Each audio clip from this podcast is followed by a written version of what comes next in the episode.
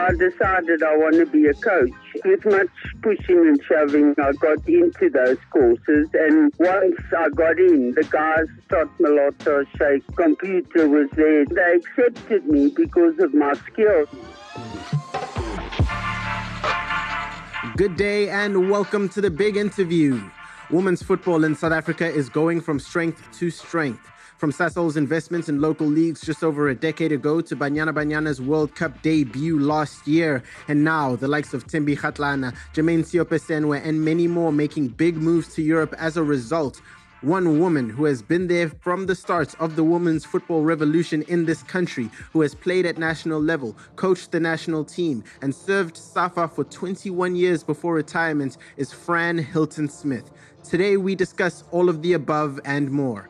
I'm your host, Slu Paho, and this is SL Radio. Soccer Laduma Radio.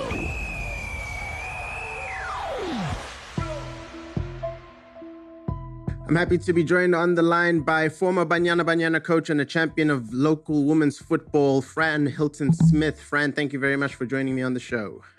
Thank you very much. It's my pleasure to be here. So let's start at the very beginning. Uh, you grew up playing with the boys. They they put you in goal because nobody wanted to play there. Uh, uh, of course, boys aren't the nicest. Um, so was that an early indicator of the uphill climb you had later with women's football?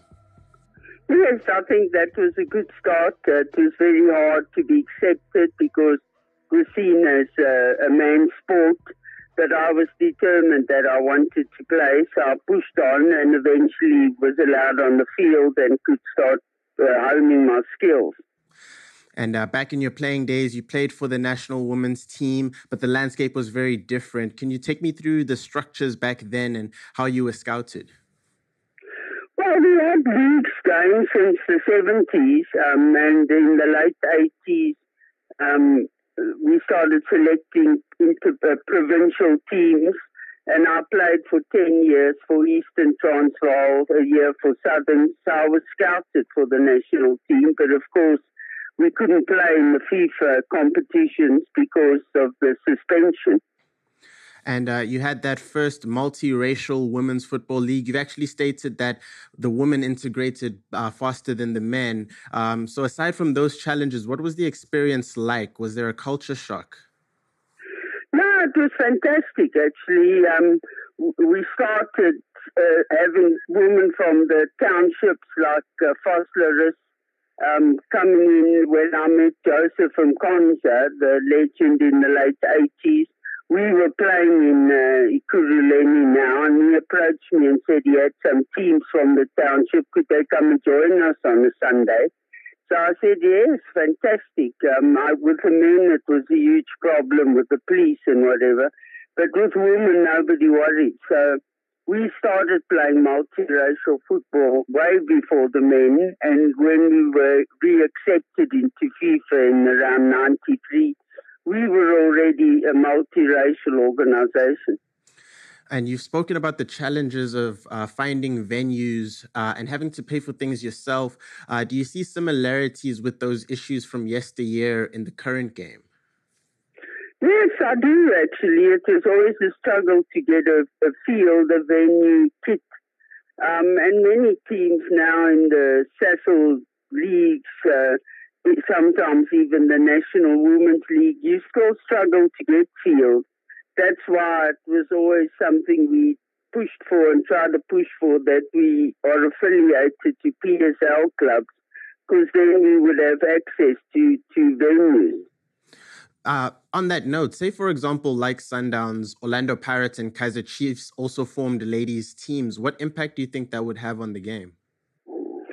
Well, massive. I mean, Orlando Pirates have a team, and they are now the champions who are going to compete in the first ever CAF Club Championships.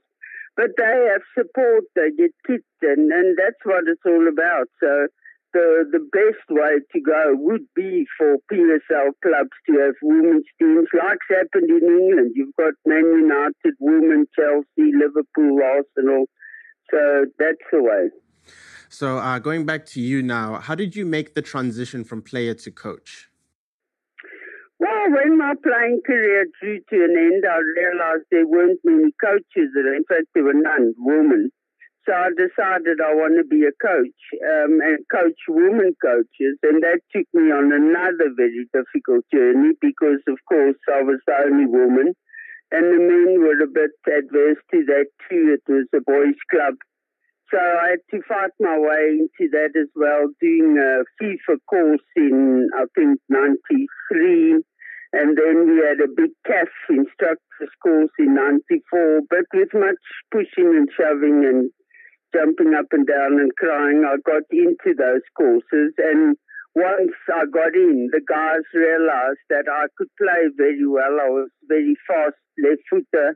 And so they accepted me because of my skill. And that are now big boys, Trott Moloto, Shakes, Computer was there, Ted was there. So that's how I started in coaching. So uh, now looking at your time with with with Safa, um, your time with Safa and and the Banyana team is well documented.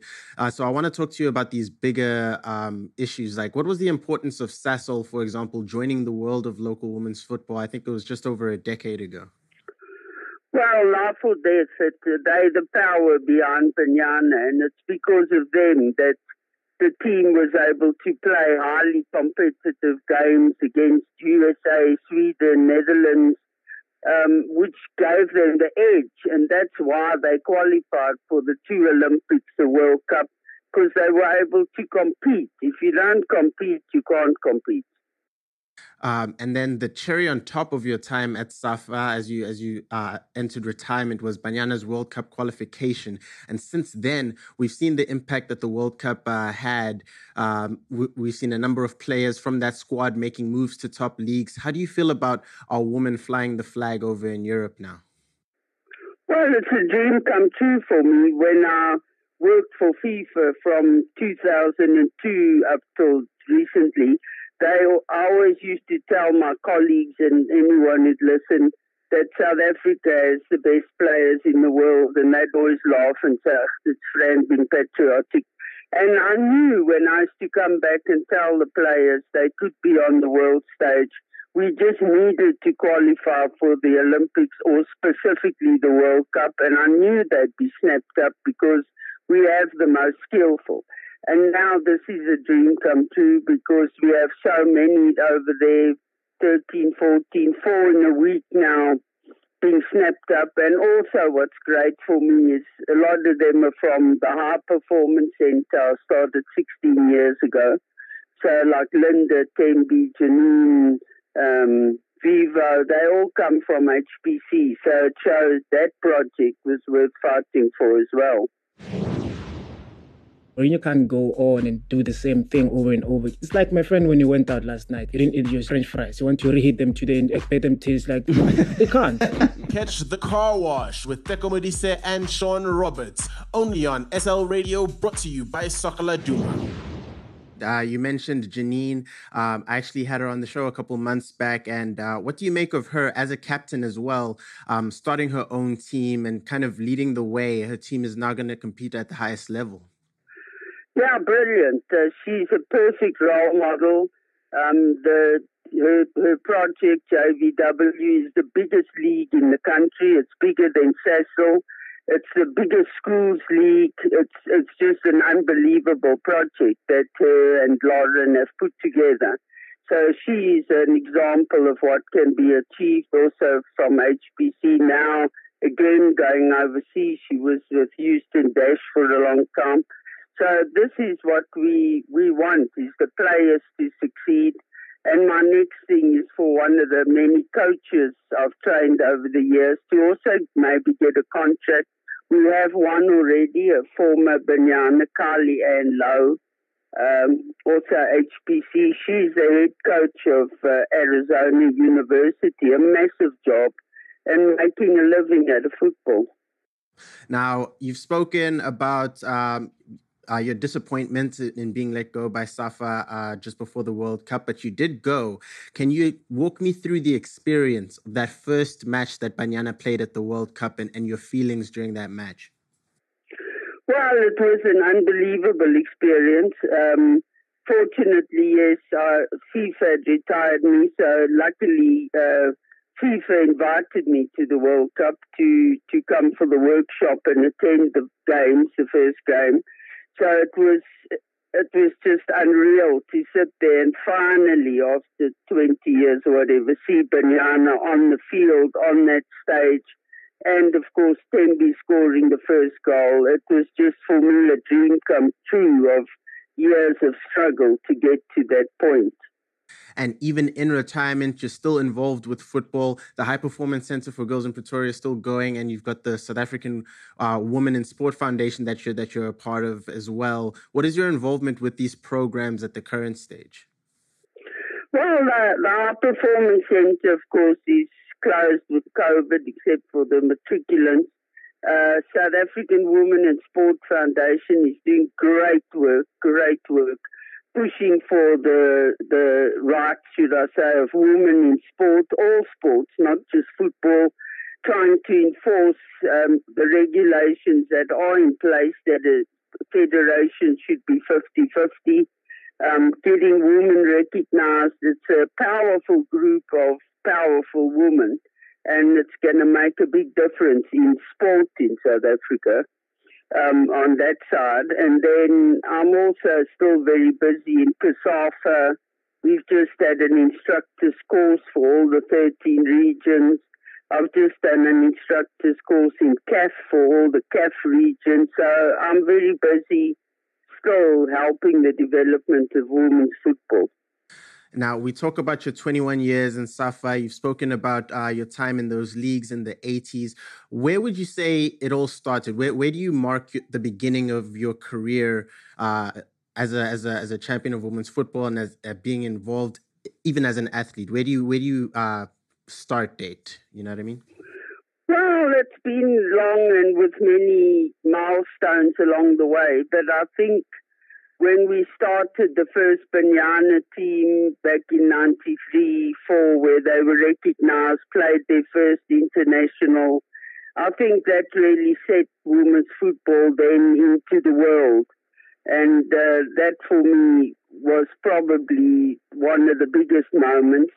And of course, the biggest ever from that time of trying was, of course, to get to the World Cup with a local coach. So that was also important. We have, uh, I realized we needed more women coaches, so I made it my mission to try and get former Banyana players to become coaches. And we now have 27 CAF A licensed women, more than the rest of Africa put together. And all the national teams are coached by those women. Uh, Desiree, there's some Pee Wee All of them are involved. And uh, next week, we'll actually be having uh, Banyana coach Desiree Ellis on the show. And we recently had Neil Tovey, who sung your praises. Who else would you give credit to for the rise of women's football in South Africa? Well, the biggest credit for me, or one of the biggest credits, must go to um, a lady called Nolitha Fakude from Sasol. She was appointed as a director and she made the decision 10 odd years ago to stop sponsoring the under 23 Amaglug-glug and sponsor Banyana. And that changed our lives completely.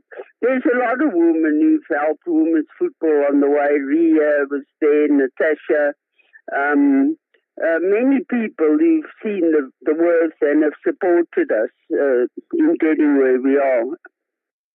Now, uh, I have a little sister who's a pianist, and so I was interested to see that you're also a muso. Do you still play the instruments every now and then? I don't play now. I had uh, my fingers an operation on them, but yes, my whole life alongside football was music since the 60s. So I played in various bands, rock bands, whatever radical things, and then the biggest experience for me was uh, in the 90s getting into 2000s getting into a band called Basadi Women of Jazz we formed and played African jazz standards. And that band took us to represent Africa in England. At all women band um, with women from Soweto. So it was really a highlight of my life. Played for President Nelson Mandela twice So you can't ask for more than that. Definitely. And one could say music and football go hand in hand. And right before I let you go, Fran, how are Tyler and Tristan doing? Yeah, they're doing very good. Uh, both good football players, both have their colors at school for softball. So I'm really proud of them. They're kind of walking in my footsteps. Well, it's been an honor and a privilege. Fran Hilton Smith, legend of the game. Thank you so much for joining me on the show. Thank you for your time and have a good day.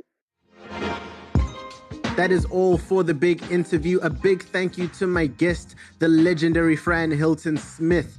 Make sure to follow us on Facebook, Twitter, and Instagram to get all of the latest local football news. And make sure to subscribe to SL Radio on Spotify, Google Play, and Apple Podcasts, and you'll get notifications for every new show. From myself, your host, Slu Paho, and my editor, Simon Strella, have a fantastic day. Soccer Laduma Radio. Soccer Laduma Radio.